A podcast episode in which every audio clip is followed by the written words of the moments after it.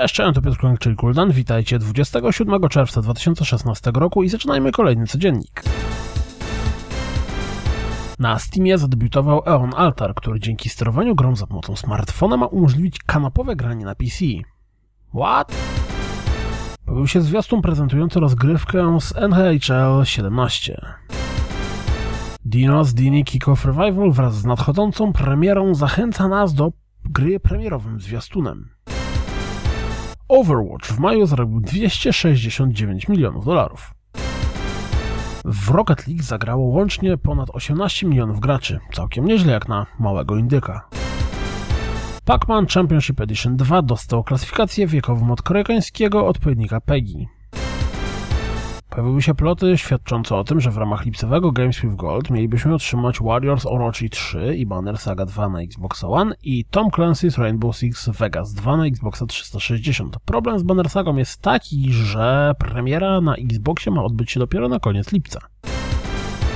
Być może dostępność Red Dead Redemption w ramach wczesnej kompatybilności na Xboxie One coraz bliżej. Strona gry w sklepie dostała zakładkę dostępne na. Sega ogłosiła, że nowa duża gra z Soniciem pojawi się w przyszłym roku. Już 30 czerwca rozpocznie się otwarta beta Gigantic na Xbox One i PC. Teoretycznie cały sezon Batmana od Telltale ma pojawić się w tym roku. Mówię teoretycznie, bo potwierdzono, że firma ma taki plan, ale jakość gry jest ważniejsza od dotrzymania terminu. Banner Saga 2 dostała tryb Survival Mode, w którym budujemy sobie drużynę Heroesów i przebijamy się nimi przez coraz trudniejsze walki. Jeśli jesteście ciekawi jak wygląda tryb Conquest w Battlefield 1, to sprawdźcie to wideo z rozgrywki.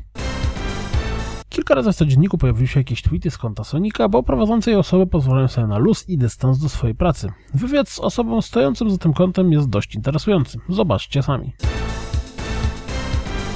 To wszystko na dziś, jak zawsze dziękuję za słuchanie, jak zawsze zapraszam na www.rozgrywkapodcast.pl Jeśli doceniacie moją pracę, wysprzyjcie mnie na Patronite i mam nadzieję słyszymy się jutro. Cześć!